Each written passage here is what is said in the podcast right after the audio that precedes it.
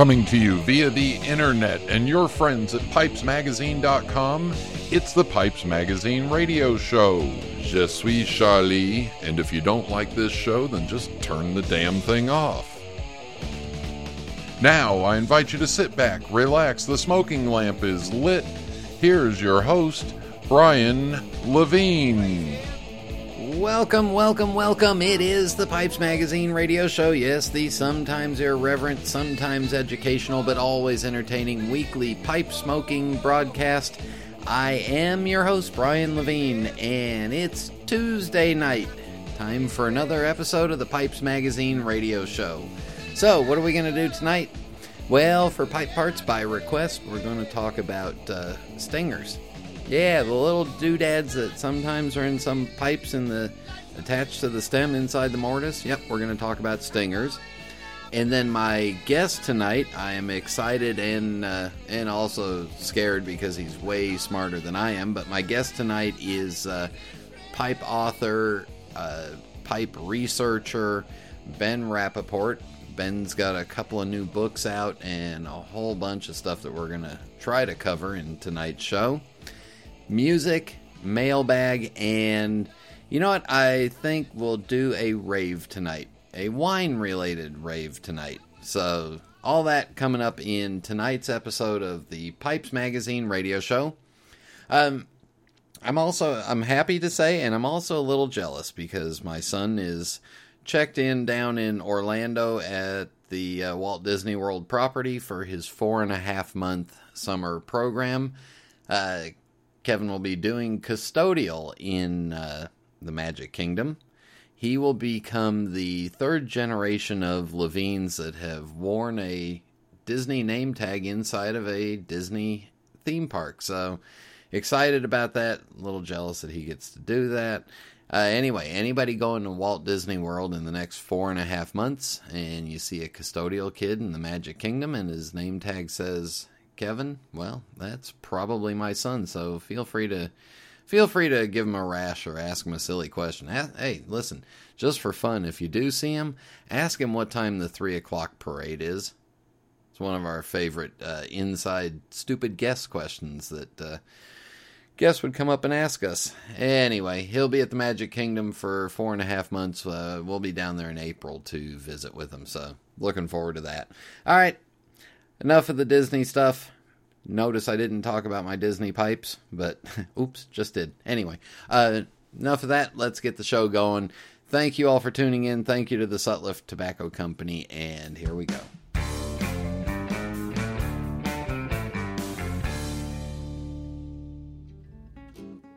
The Carolinas and the tobacco tradition have been woven together generation after generation. From the Blue Ridge Mountains to the coastal low country, it's an integral part of our culture and heritage, building our beautiful tapestry. Cornell and Diehl is proud to blend our pipe tobaccos in the Carolinas. Our history with tobacco dates back to the mid 1800s, and in that time we've perfected a variety of blends. The Carolinas have given us the perfect backdrop to do just that. Whether you're a fan of the rich Virginias, bold Latakias, spicy Periques, or unique aromatics, We've got a tobacco that's just right for your discerning taste buds. At Cornell and Diehl, we live all things pipe tobacco, blending it, smoking it, and enjoying the company of those who share our excitement. Tobacco, it's what we do. Stop by cornellanddiehl.com.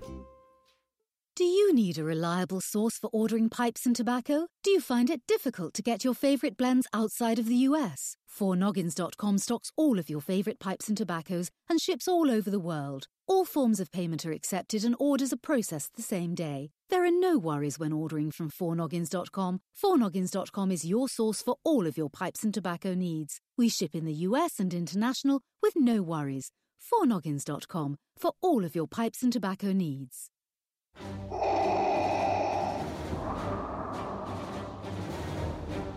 This is Lord Vader, and you're listening to the Pipes Magazine radio show.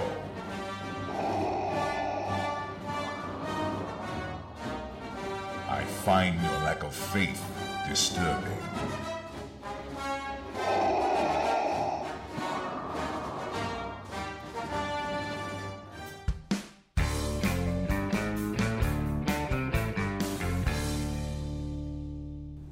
Welcome back. All right, by request from uh, listener Rondi, he asked about uh, asked if we talk about stingers, and I thought we touched on them briefly, so figured I'd go a little bit more into detail. What exactly is a stinger? A stinger is a uh, is a piece of metal or plastic or aluminum. Any it's a piece of plumbing that is inserted into the pipe uh, made by made specific by the manufacturer for that pipe, and it's fitted inside the tenon of the stem, and then the mortise is cut so that this piece of plumbing will work. Now, I think there's a couple of ideas going on here. Uh, one idea was if you put a piece of metal in there and then cut some holes off to the side of it that instead of getting the smoke coming straight from the bowl, you'd get the smoke coming into an enlarged internal mortise, and just the smoke would come into the small holes, and the moisture would stay down inside that enlarged area. Kind of the same idea as a Peterson system pipe. Uh, now, the other benefit was, especially in the early 1900s and even into the 1940s and 1950s, a lot of the pipe tobacco blends were uh, smaller cuts, more traditional small burley cuts, uh, cube cut burley, lots of smaller cut Virginias because the idea of a long ribbon or a long shag wasn't quite as popular then. So a lot of these stingers would also stop the tobacco from coming up the stem at you. Um, it also worked as well for uh, you know inhibiting the ash at the bottom of the bowl from coming up an open direct draft hole from the bottom of the bowl in. Some of them are also considered to be condensers. They're steel and aluminum, so the moisture is going to get attracted to that and kind of stick on it. I think that's a bunch of hockey pucky, but you know, whatever you want to think, fine. But they've been called condensers.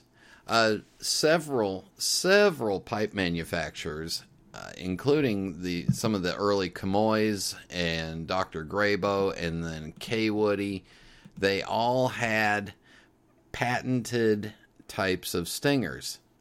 Uh, some of them used them as a way to also help use a screw in tenon. So the not only was the stinger part of it, but the tenon was actually part of the stinger and it would have threads on it and you'd screw it into the pipe.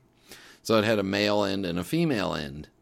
Um, my one of my favorites is Dr. Grabow's idea of what they call the D cut or the D shape stinger. And picture it. It's not really a D shape, but picture it's a uh, it's a cylindrical piece of metal that has two D's cut out of it. One uh, at the back and one at the front, cut from opposite sides.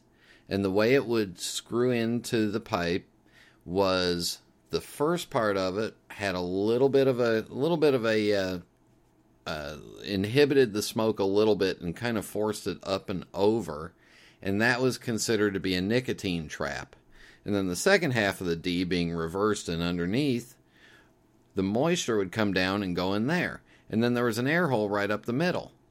I don't think any of this worked, but it was a uh, for better for use of a better term, it was a gadget that uh, was supposedly designed by a physician for a better smoke. Um, when you look inside some of the older pipes from the from the 40s, 30s, 20s, you'll see all different shapes. Some very pointy and almost looking like a uh, looking like a spire on top of a castle. I'm thinking about Disney World again. Uh, but they'll be very pointy, and then they'll have ribs, and then behind the ribs will be where the air hole is. So it'll stop moisture from coming through, it'll stop tobacco from coming through. Some of them are very simple, as to just have a ball that kind of blocks up the almost the right size of the draft hole and just allows the smoke to come around it and forces the moisture around, and then there'll be two or three holes in it.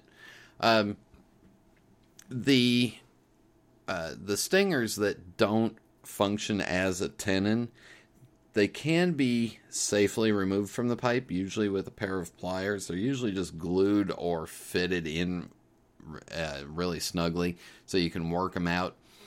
If the stinger is incorporated into the tenon, you can't remove them at all unless you want to get a whole new stem made.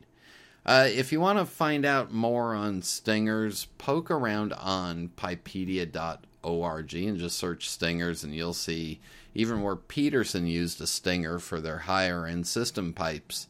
Uh, you'll see Sheraton used a type of a metal stinger. But uh, there you go. There's the uh, there's the Brian version of the history of stingers, and probably one of the reasons why we don't see many of them out now is because I don't think they were worth much. So there you go. All right, in just a few minutes, Ben Rapaport will be on the phone with me. This is Internet Radio. Craftsmanship, history, tradition.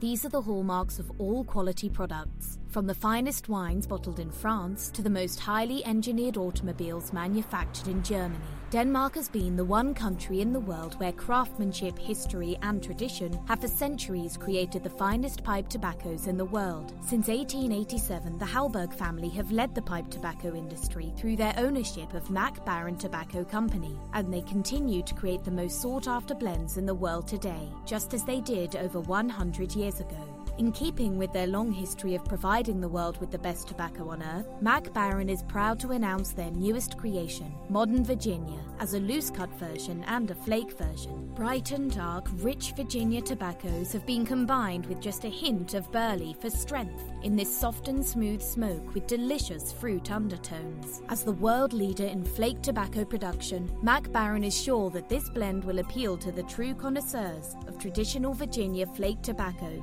as well as those who like their tobaccos on the sweeter side. Enjoy the culmination of centuries of experience by picking up a tin of modern Virginia from Mac Baren Tobacco Company, available at fine tobacconists everywhere. There's nothing quite like fishing at dawn or smoking my genuine Missouri Meerschaum corncob pipe, an American legend since 1869. It's the coolest, smoothest pipe I've ever owned. Check them out at corncobpipe.com. I am happy and scared to welcome to the Pipes Magazine radio show possibly um, one of the most educated pipe and tobacco experts we're ever going to hear on the show.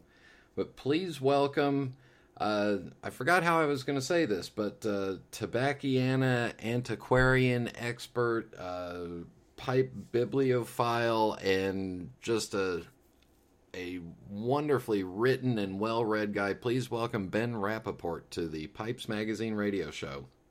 Howdy. Ben, first of all, uh, first of all, thank you for taking the time to join us and tell everybody where where'd you grow up? Let's get to know a little bit about you first. Grew up, born, raised, and educated in Boston, Mass. Uh, Um, what's your West End, actually. the West End of Boston? Right, next to the Mass General Hospital, although not born there. Uh, so I take it you are a Red Sox fan. No Braves fan.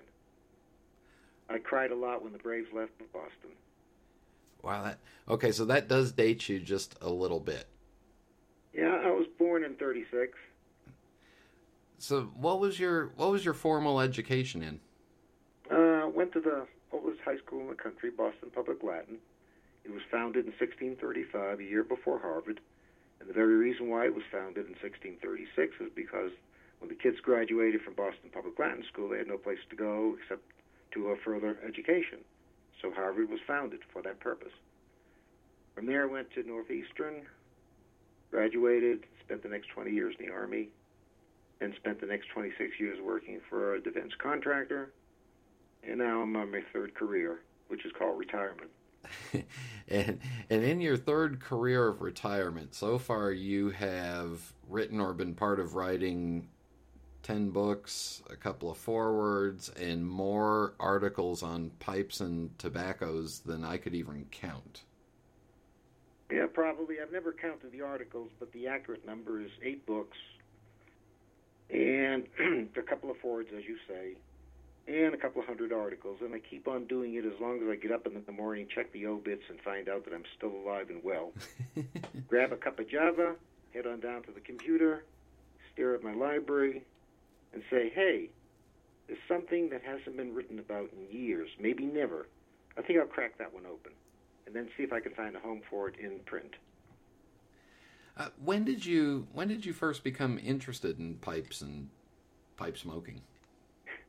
Well, rather interestingly, my father and mother ran a mom and pop store in across from Symphony Hall in Boston, and I worked there after high school and after college classes.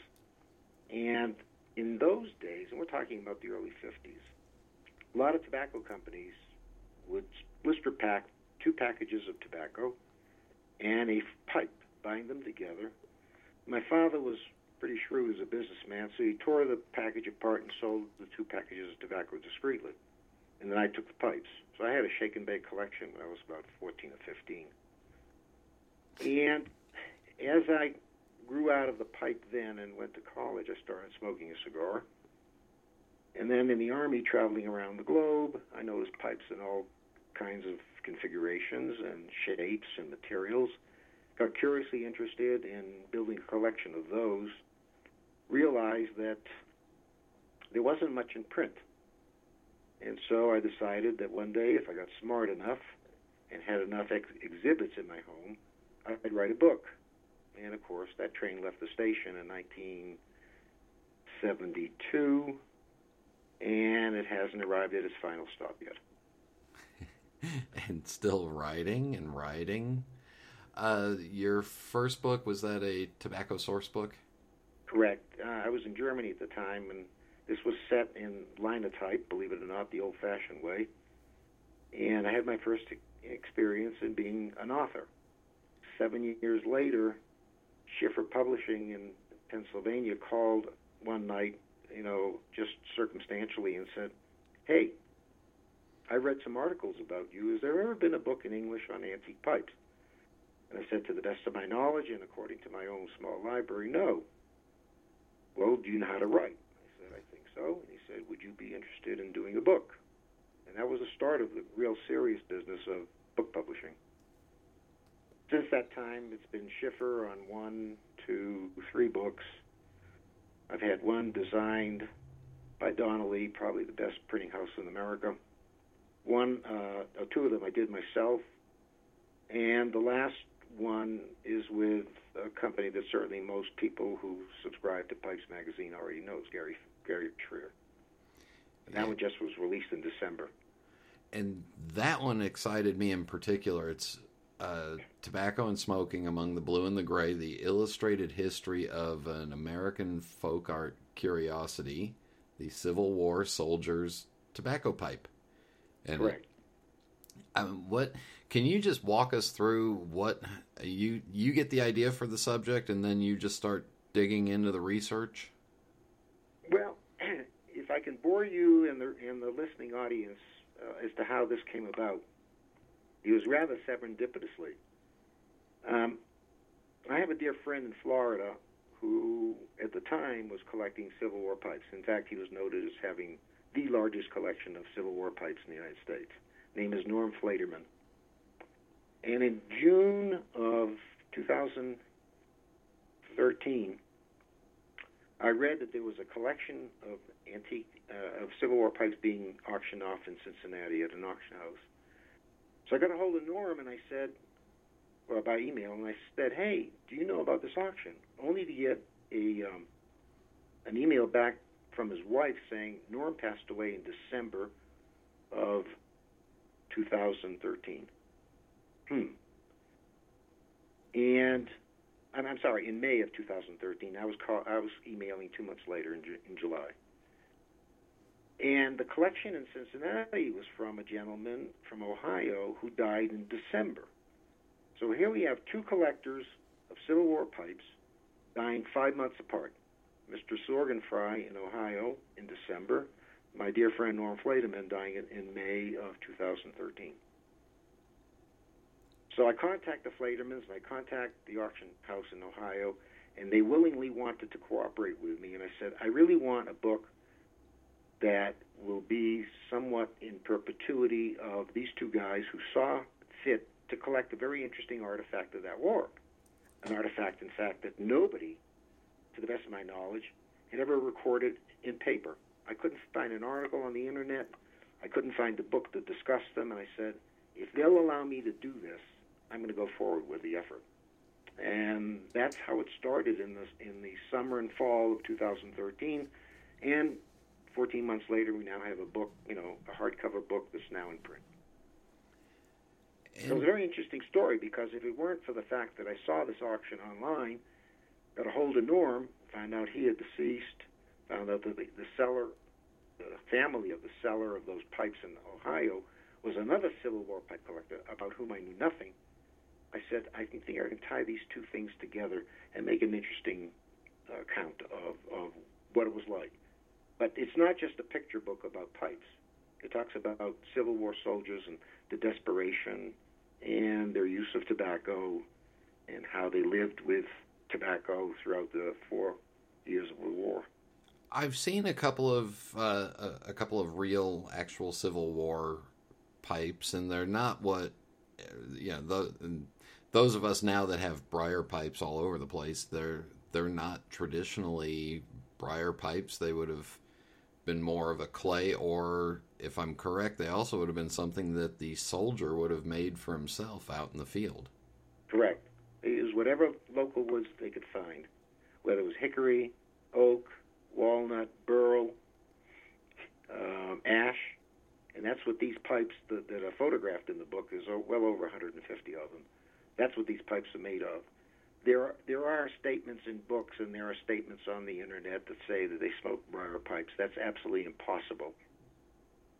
I mean, the first briar pipes came out of out of St. Claude in the late 1850s. There's no way five years later you'd see a finished briar pipe in the mouth or in the hand of a Civil War soldier, whether he's from the south or the north, being smoked and being photographed by a guy named Brady.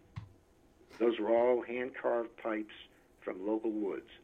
So a lot. Yes, uh, I'm sorry, but a lot of this book will also serve as a uh, as a manual for all the Civil War reenactors that are out there and show them exactly what they should be doing. well, yeah, if they have the skill and the and, you know the tools to make one, uh, and there are a couple of people today who are reproducing this kind of a pipe uh, in Briar. One of them is uh, the Boswell folks in Pennsylvania, who have a website, and they put out a 150 year sesquicentennial pipe for sale recently, and then the guy named Ubben, who's uh, Randy Ubben, who is in Connecticut. He has uh, on order, of course. Not he doesn't have a a full array of pipes that he goes to a pipe show with. He'll make one special to order if you contact him, and those pictures are in the book as well. In your research, did you find out how the soldiers acquired tobacco? Was it part of a standard ration that was brought yep. to them? Yep. There were rations, and there were also an exchange between the South and the North. The South had the preponderance of, of decent burley, and the North had coffee. And the Civil War soldiers of the South, you know, really wanted a decent cup of coffee.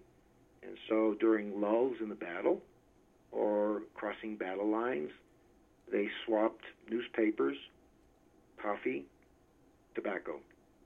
So there was no Starbucks back then. Absolutely not. Nor was there a tinderbox. And no mail order. no, no, obviously no internet. uh, and then the previous book that you put out is uh, uh, is based off of the European porcelain pipe.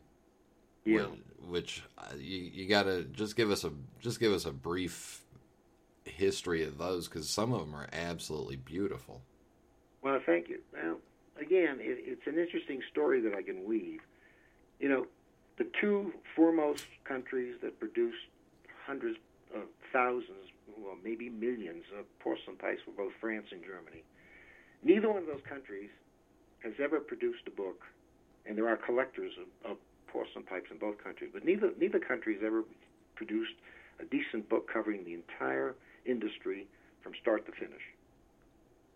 And a collector friend of mine in Chicago decided uh, that we ought to do a book together.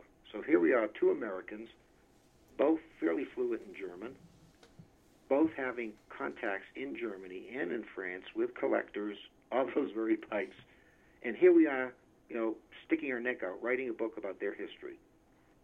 Uh, Great Britain never got excited about importing any, and the United States had one or two retailers who imported them, but they weren't big sellers. Everybody knows that it's probably the worst smoking utensil you can get uh, and smoke from, and yet there are a lot of collectors who have been waiting for such a book. It came out in October. Uh, I can't talk to sales, and I don't know how successful it is, but at least we got it done. And since no European has seen fit to do it, we said we will, and we did. And there it is. We're going to take a break right here. When we come back, we're going to talk about an article that's coming up and some other suggested reading from Ben. So stay with us. We'll be back in just a minute.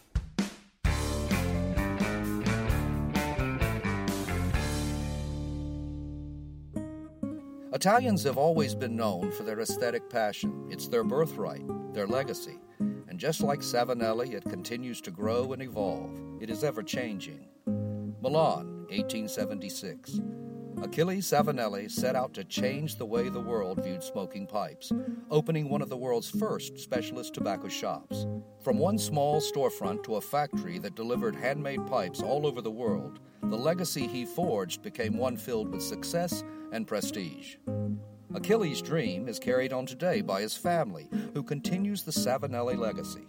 Each year, Savinelli debuts a series of new, forward thinking designs comprised of quality crafted pipes shaped from some of the best briar in the world. Behind every beautiful object, there's a story. Start your own chapter. Visit your local tobacconist or premium online dealer today. If you're looking for quality, if you're looking for variety, and if you're looking for someone with reputation for nothing but the best, you're looking for cupofjoes.com. Cupofjoes.com has hundreds of pipes to choose from and thousands of different pipe tobaccos. Cupofjoes.com is also your one stop shop for Peterson pipes, their exclusive line of Peterson Kelly pipes. Check out their remodeled website at cupofjoes.com and be sure to like them on Facebook. Cupofjoes.com. Quality products at extraordinary prices.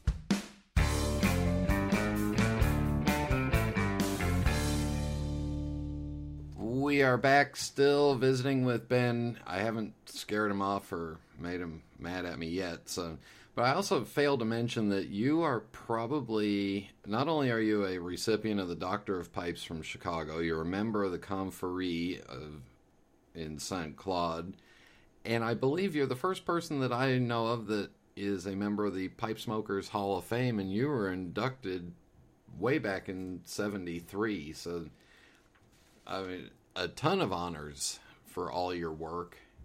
Uh, your next piece coming up is an article that will be in Pipes and Tobaccos magazine, which you've done a uh, a whole pile of writing for. The line in the introduction that I love is this one. And you write, Would you believe that after religion, the next most written about topic in the past 400 plus years has been tobacco and smoking? Tis true. Why? true. Why do you think that is? Well, I'll give you my own personal view of it. I think with the introduction of tobacco that spread across Europe and the United States, there was a certain fascination with what it could do, you know, as enjoyment, also as a as an ant- antidote to various sicknesses, that people began to write about it. And then as it spread throughout the world, people noticed that they were developing various and sundry utensils for its consumption snuff boxes and snuff mugs and snuff rasps and cigars and pipes and all the other accoutrements that go with it.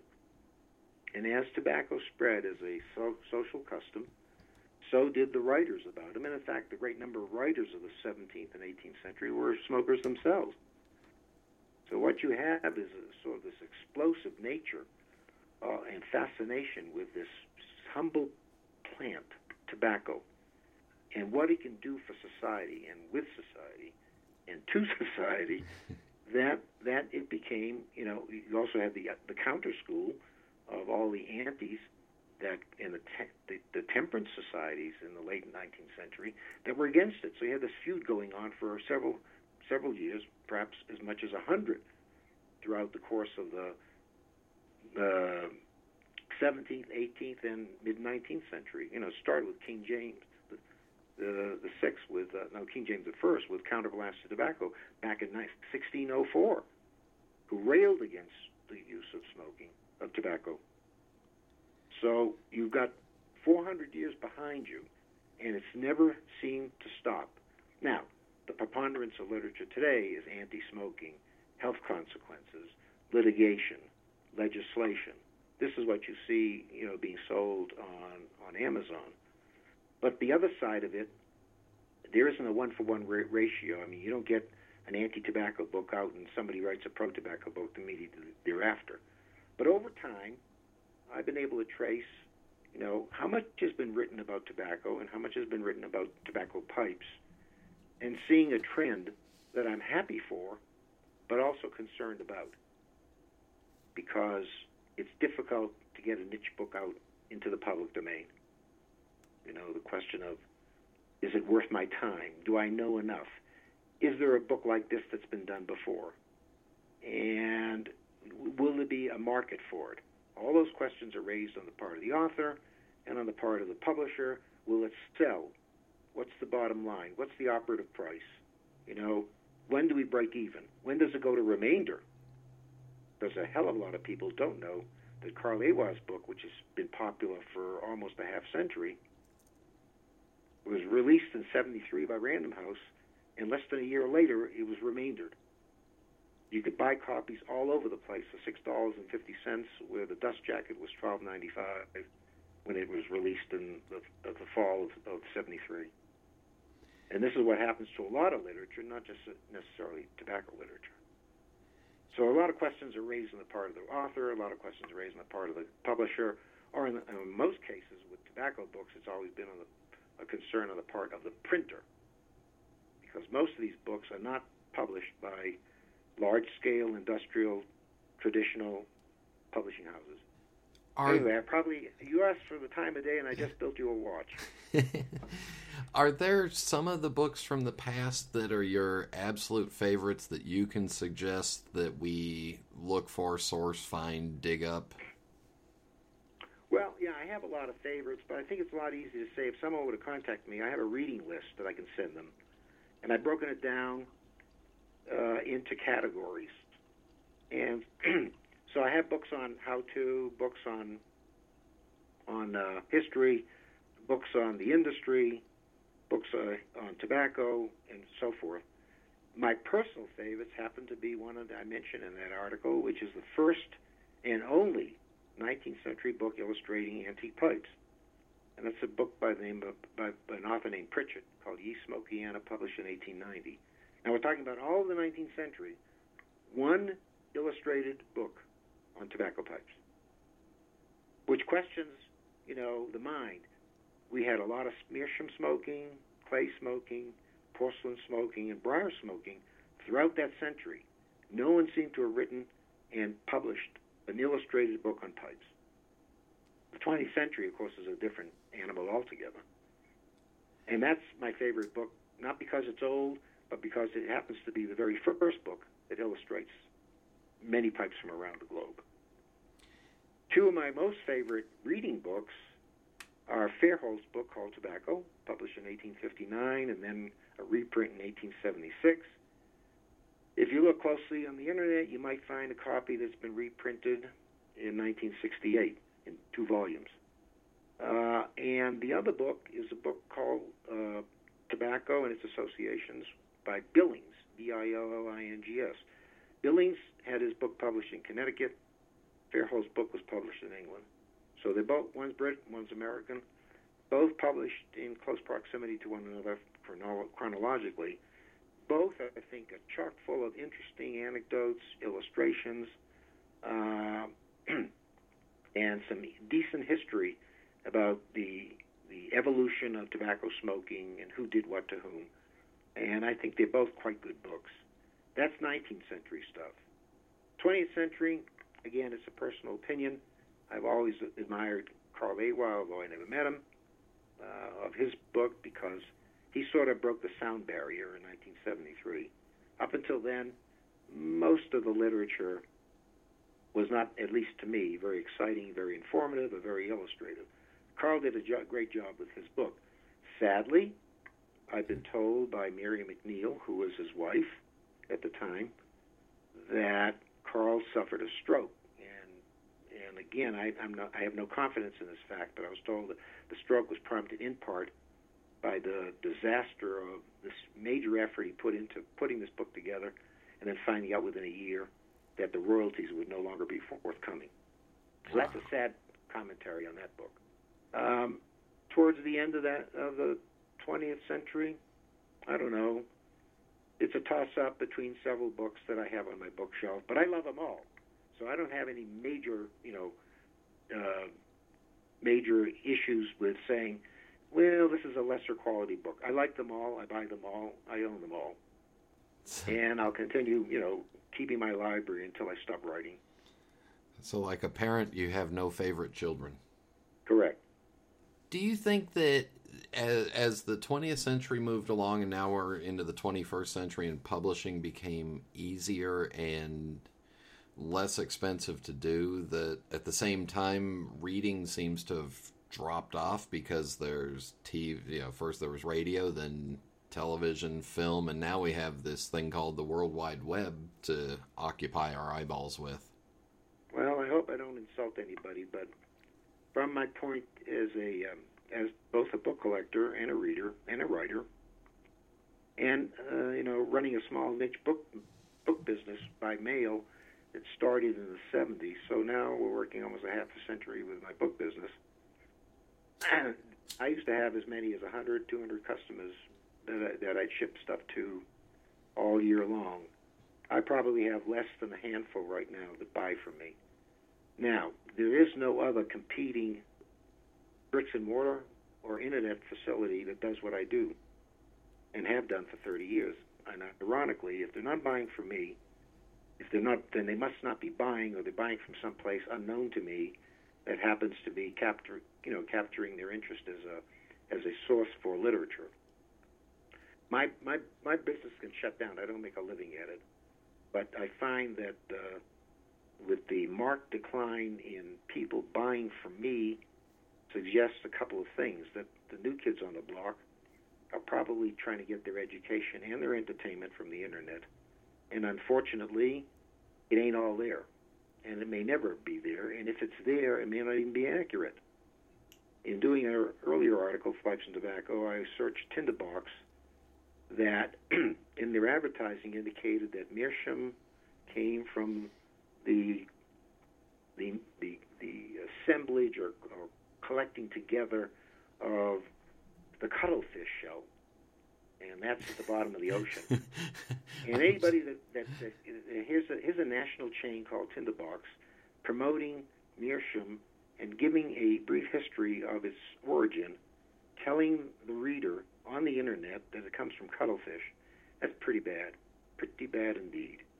And so, I'm not saying that you'd get that information in a lot of books, but this proves at least that on the internet there's a lot of crap out there that people ought not to listen to, and if they're getting their education from it, then you're going to get too smart.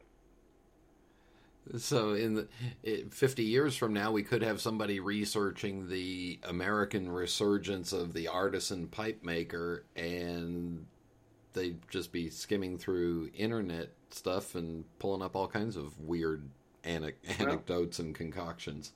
Yeah, I'm not, you know I'm not into self promotion and all. I'm not interested in promoting anybody else either. But thank God, thank the gods for a guy named Gary Schrier and, and Briar Books, because he's willing to stick his neck out and his in his uh, jingle, his own jingle, to fund manuscripts on a regular basis and get them into print, in the hope that people will be interested enough to buy it. He's the only game in town. You can't get a traditional house to take on a tobacco or a or a pipe manuscript, except in the case when the topic is anti, not pro. Yeah, in which case they'll jump all over it, and that may not be accurate either. Well, here's a little sidebar. Uh, I approached Rizzoli about doing one of my books many years ago, and they said, well, they the, the editorial board said that if they published a book on pipes or tobacco, they'd be concerned about how many parents of young children would refuse to buy any other book in the Rizzoli product line because we did a book on pipes or tobacco. That's how anti some of the pu- publishing industry is. How I get away with doing books with Schiffer? Well, he's probably the foremost publisher of collector books around the world. He cranks out about 40, 50 titles a year. His catalog is like three quarters of an inch thick. And he has no objection whatsoever of the subject matter as long as it sells. And he believes, I guess, that the topics about which I write will sell. And so I'm comfortable doing work with, you know, working with a, a, a standard traditional publishing house because I don't have to worry about breaking even. I don't have to worry about uh, royalties. I don't have to worry about whether whether it goes to the warehouse or it goes to the whorehouse. For all I care, it, it's in print, and if people want to buy it, fine. It's no skin off my teeth if they don't. In in the case of Briar Books, obviously he'd like to see you know some green at the end of the line, and his you know his print runs are usually 500 or 1,000 at tops, perhaps. Schiffer does 10,000 books in each printing. Wow. Now, in in their defense, I'll say that my first book with them in '79 took took 20 years to sell 10,000 copies, but I didn't care. You know, my job was done in 1979. Their marketing and merchandising was their responsibility. I didn't have to go to trade shows. I didn't have to go to uh, to book signings. They did all the work, and that's what I like about doing it that way. And the other thing we should be thankful for is Chuck Stanion and Pipes and Tobaccos magazine because you've written some wonderful articles, and Chuck's not. You know, Chuck gives us a, a vehicle for you to for you to put those articles in. Uh, in particular, a couple of my favorites, and I I have the entire run of the magazine, so I went back and looked at the parsing old time pipe tobacco blends. Yeah. Just real quickly, what are some of your favorite old time pipe tobacco blends and what they really mean? I have only one. It's X90.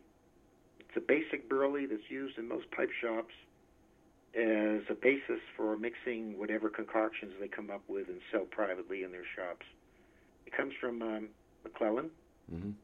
I learned about it years ago in Virginia, and I smoke it straight because that it had no bite, had a good aftertaste, and kept my pipe pretty clean, and it was reasonably priced.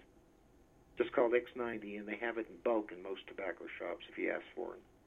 I'm sure they'll sell it. Name brands? Nah, I'm not much into that. Never have been. Not an enticing thing for me to look at a brand new, you know, Pease or or McClelland or Cornell, Cornell and Diehl new tin tobacco. I'm, I, I I've lost my interest in all of that a few years ago. If somebody wants your reading list, how should they get a hold of you? Just contact me by by my email address, and I'll send it to them. And I'll send you my newsletter. I can send you the list of museums around the world that uh, have pipes or tobacco-related accessories on exhibit. I have a list of recommended reading I can send along to someone. I've got tons of lists. All they have to do is ask if I have it, and if I have it, they've got it. I'll send it to them. And go ahead and give us the email address. Sure. BNBN70 Gray, G R A Y, at Gmail. and we'll make sure and pop that up in the show notes. Uh, make sure and check out the two new books, the uh, Civil War book and the Porcelain Pipe books. Both of them are available. I'm assuming Amazon and online and everywhere else that uh, that your publishers have gotten them. Uh, well, check with Briar Books. Check their online website. He's the only one selling that book. And then we'll wrap this up with the traditional Fast Five final questions. No right answer, no wrong answer, just whatever comes to your mind. Are you ready? Ready. What is your favorite pipe?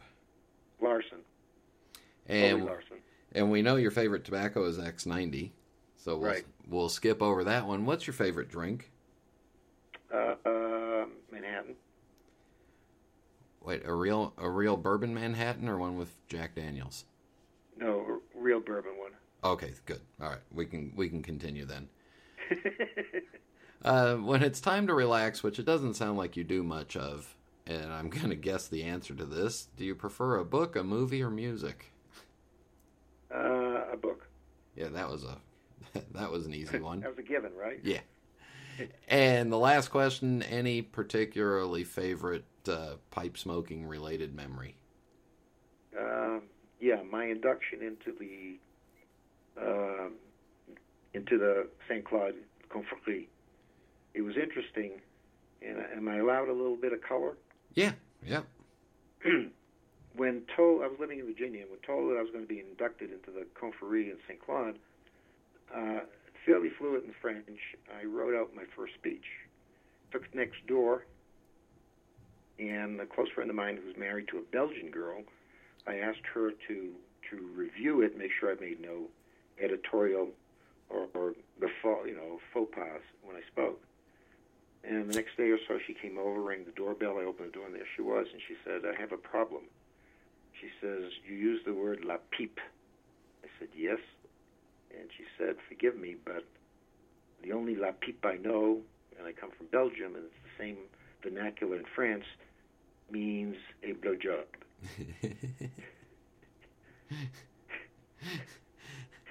And anyway, so I went I went to St. Claude and I gave my speech, and no one no one commented on it because they're a little bit too sedate for that kind of a thing. that's my favorite. That's my favorite story and my favorite uh, moment in, in pipe in the pipe world. And I'll tell you real quickly, I had the same exact moment when I was doing research on the Big Ben pipe brand, and I was on their website and hit pushed a button that said uh, something in Dutch to the effect of Kona Klinken Pipen, and saw that button and knew that I wanted to go to that area because it was a special pipe made for the royal family, and hit Google Translate, and it popped up as royal blowjob. There you go. The Europeans have a different way of talking than we do. That's for sure. Anyway, thank you so very much for contacting me. I'm honored. Ben, thank you very much. Hopefully, everybody will reach out to you. The reading list, which I've seen, the book list, I've seen his magazine article list. It's wonderful. Send him an email and uh, hope to have many, many more books from you in the future. If I live long enough, Brian, Well, I got to do that first. I got to I got to survive to write. just keep researching and writing, and you won't you, you won't know that it's uh, that it's your time to go. yeah, I ain't taking it with me either. Alrighty, take good care thank you. Thank you. We'll be back in just a minute. This is Internet Radio.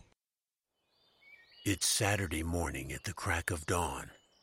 The cool chill of night still clings to the air as the sun slowly rises over the misty surface of the lake. You've waited all week for just this moment. You know that today is going to be epic. Everything is here to ensure perfection, from the nice full cooler packed with your favorite suds to the other empty one, waiting to be filled with piles of freshly caught fish. Reaching into your pocket, you pull out your trusty briar and fill it with your favorite tobacco, aptly named Great Outdoors. It is the perfect smoke for moments like these. A strike, a flash, and your tobacco is lit as the delicious mixture ignites and swirls over your tongue and the deep rich burleys with a hint of sweet Virginia dance in your mouth. You smile, casting your first line into the water. The slowly widening ripples begin to stir as you feel the first bite of the day tug at your line.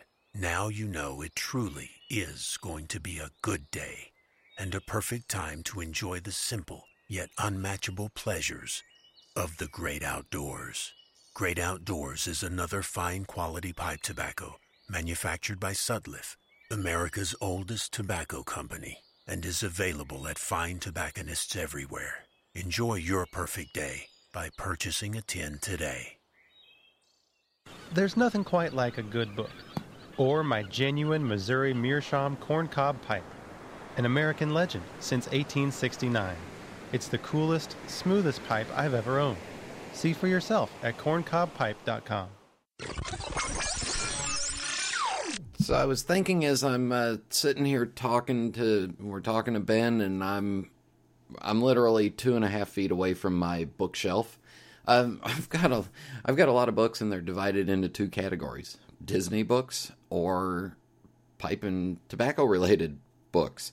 Um, I do enjoy the time that I get to uh, sit down with a book, and there's just something there's something special about those times when you get to sit down with a pipe and a book, and what better subject than to, to read about than pipes and while you're sitting there smoking it. However, I will say I refuse to read a pipe or tobacco related book or magazine or whatever it is on an airplane. It's just like yeah, I'm starving to death and I'm at the buffet, but you can't eat it. No, so that's when I spend a lot of time reading my Disney books, is on airplanes or, uh, hey, you know, I work with pipes all day long, so I sometimes need a break, and that's what the Disney stuff is. All right, for music, I thought we'd go back to uh, Gina Rude, who was on the show, oh, I don't know, six, eight months ago already, and uh, featured in, as a pipe babe. Uh, this one is called Southern Bound, and uh, hey, might be nice for cold winter time. Head south. So, anyway, here's Gina Rude.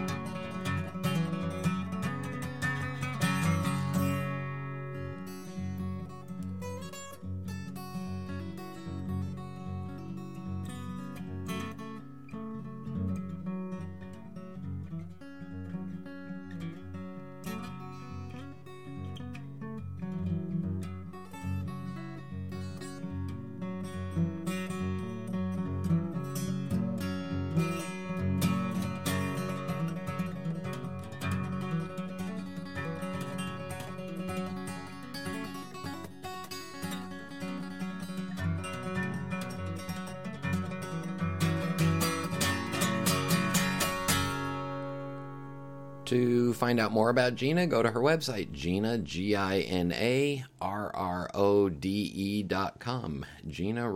dot com. Transmission begins from Moneypenny. A couple of quick things from Facebook. Uh, Timothy Fernandez has just found the show and is enjoying it. Welcome aboard.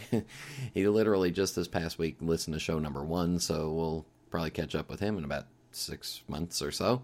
Uh, Bob Roller says, Brian, great show, man. It's always great to listen to the show on the way home and have a nice bowl after dinner. Thanks. Glad you're enjoying that. Uh, let me correct myself. As Al noted, uh, that was a great show. And this goes back uh, two weeks ago or a week ago.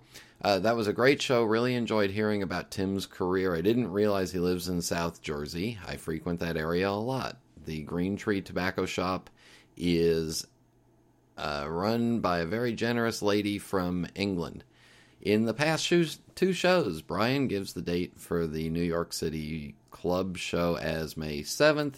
The show is on is in March on the 7th. I'll be there. Al, you are absolutely correct. I apparently think if the month has an M and an A in it, they're all May because I want the warmer weather. But the uh, New York Pipe Show is March 7th, Saturday, March 7th at the Newark Airport at the Ramada Wyndham. Anyway, for any information on pipe shows, you can go directly to pipesmagazine.com and click on the heading that says Pipe Events.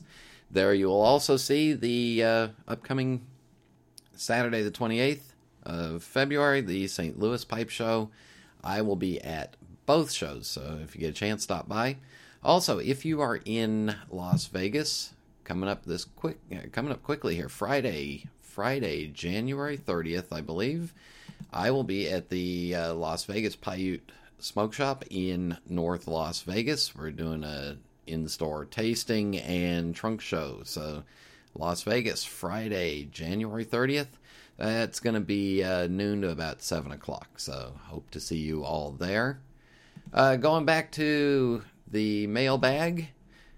John Seiler writes, uh, The holidays were good to me. A nice Sherlock Holmes Meerschaum and two Clarence Mickles Hawkbills. They are all good smokers. The Clarence Mickles large Hawkbill being the best. Your reason for experimental difficulty are probably correct. You will do better next time. Uh, Ricardo Santia is a person I do not know. Gee, my guitars are here in my den and I smoke around them all the time. I think it makes them sound better. It's definitely not my playing. I've not smoked a corncob in many years. Prior to, to tonight, I was not aware of anyone upgrading the corncob pipes. Uh, maybe I may try one down the road. The ones on Ricardo's webpage are intriguing. Uh, Keith Moore's selection, Promised Land, was very good. I kind of miss seeing him at shows anymore. Rant, I don't watch commercial TV anymore. Okay, thanks, John. Uh, Casey Ghost says, enjoyed the pipe parts, even though my interest in tobacco blending ends with, I wonder what Greg Pease, Mike McNiel, and Russ Ouellette have concocted for me today. Uh, the interview is fine. I've seen some of Ricardo's work, and if you're into cobs, I'm not. It looks like interesting stuff. Hard to get away from commercials. They provide an important service. How else would we know we need Viagra if they didn't tell us a hundred times an evening? Likewise, aren't you relieved to know we have a seemingly unlimited supply of ambulance chasers in case of personal injury? And it has been reassuring to know that 90% of our insurance per our insurance premium is going to broadcast ads with Flo and the Lizard. Yeah, the other thing is it's kind of interesting to watch commercials change as the seasons do. Um, hey, if you get a chance, go back to some old stuff that you've recorded from the fall and see the political ads, and you can, you know, the one that lost, you can sit there and, yeah, sit there and give them the raspberry. Uh, J Fox 520 writes, Brian, another great show. Ricardo Santia was an interesting guest. I love the Promised Land. Keep up the good work. And lastly, Bill P writes, Hi, Brian. Listening to the radio show is something I very much look forward to every week. A few episodes ago, you mentioned some companies refusing to hire smokers and such. Well, I started smoking a pipe about five years ago, 10 years into my career with a large, well known company. I'm in very good health, exercise regularly, bike and hike 14 14,000 foot plus mountains annually, etc. Last year, during my annual open enrollment for my medical insurance, I came across a new question. It asked if I used tobacco of any form in 2014. This included cigarettes, cigars, pipes, snuff, smokeless tobacco, and even vapor products. Unless I certified that I had not, they would tack on a $50 per month tobacco surcharge. This blew my mind. Up to some time before that, I would partake of, on average, about 10 bowls per week. I did some reading and found that we have the Patient Protection and Affordable Care Act to thank for this. It opens a huge can of worms to discuss, but wow. This certainly falls into one of the realms of how did you once put it? Uh, shit that really pisses me off. Yeah. Anyway, if you're interested, and in case you haven't heard about this yet, here's a link, and he puts a link to healthylife.com. All the best to you, Bill. Uh, let me add to that a couple things. One, the Affordable Care Act did take uh, for patients like my daughter with diabetes, it brought those costs down. But at the same time, it did say that as a tobacco user, they could charge me a 30% higher annual premium. So for us as a family, that almost balanced out. What worries me about, in particularly about the Affordable Care Act, is what's the next step? If you come in for your annual screening and you're overweight, are they going to charge you extra? Uh, going forward, also, as spring is coming around, Ortho Scott's Lawn Care Products, another company that refuses to hire tobacco users.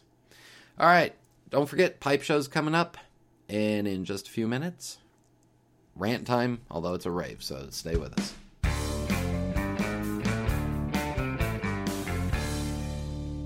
SmokingPipes.com has been my family's tradition for over 10 years.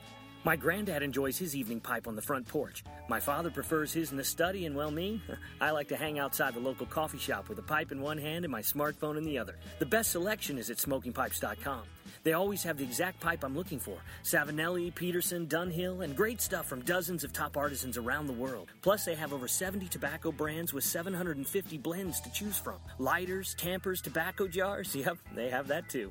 But the best part about smokingpipes.com is that it's easy to order from my computer, tablet, or even my smartphone. And if Granddad has trouble with technology, he can always call them at 1 888 366 0345.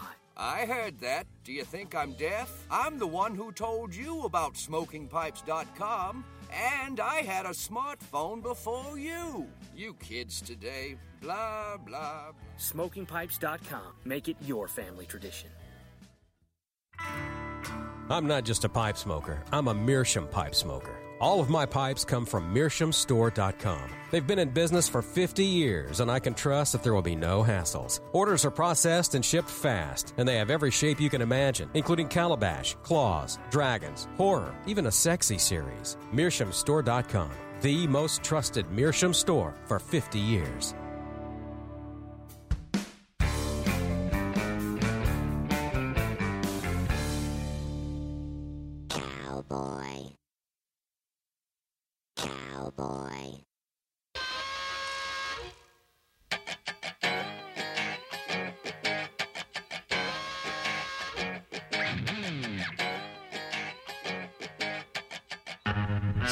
I've talked about this in the past. Uh, about five or six years ago, I stopped drinking my couple of beers at night, and it was, you know, primarily to drop a few extra pounds and get a little bit healthier. But at the same time, the doctor had suggested to me, hey, if you're going to drink at night, drink a glass of red wine. A glass of red wine not only helps your heart out, helps, you know, it's it's not as not nearly as bad as a couple of beers a night. So I fought with it and fought with it and fought with it. And then about uh, nine months ago or so, I was at Trader Joe's. And if you don't have a Trader Joe's in your area, it's a, uh little gourmet, artsy fartsy uh, grocery store of interesting foods from all around the world, and they get some unique products that are uh, just just for them. Well, I discovered because I I would have problems with wine where it would dry me out and it would trigger migraines and stuff like that. So I was hesitant to drink more than a glass and I'd have problems with it. Anyway, I discovered a wine called Green Fin that is only available at Trader Joe's. And the best part of it is it doesn't give me a headache at all. I can have two glasses of wine over an evening, and it doesn't give me a headache at all. It's made with organic grapes, although not 100% organic processed. And even better than that is when they have it in stock, it's between $3.99 and $4.99 for a bottle. And I like the taste of it. None of that bitterness, none of that other stuff. And I'm not a wine snob like a certain uh, Gregory Pease is, uh, but it's good tasting wine. I don't get a headache from it, and I enjoy it. So there you go. If you're if you have a Trader Joe's near you and you can stop in and you want to try some red wine, stop in and check out uh, Greenfin. All right, so this weekend coming up, I'll be uh, on the West Coast, and I got some work to do out there on Monday, and I'll be back in time on Tuesday. Although not back in time to do the radio show. So next week's show will be 100% pre recorded. Got a lot of exciting stuff coming up, especially with International Pipe Smoking Day next month and all the pipe show season coming up. So share your. Uh, Share the Pipes Magazine radio show with friends. Keep listening every week. If you get a chance, leave us a rating or review on iTunes. Post all your comments on pipesmagazine.com or follow me on Facebook and send me a message. I want to thank Ben for joining us and thank Ben for all his wonderful work that he's done for the hobby. Thank you all for tuning in and thank you to the Sutliff Tobacco Company. Until next time.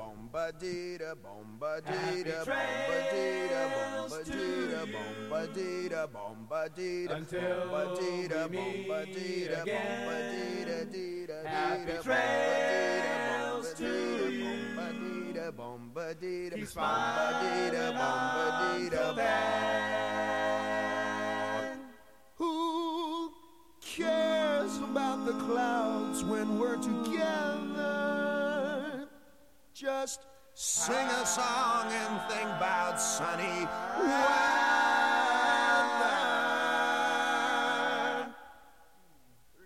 Happy trails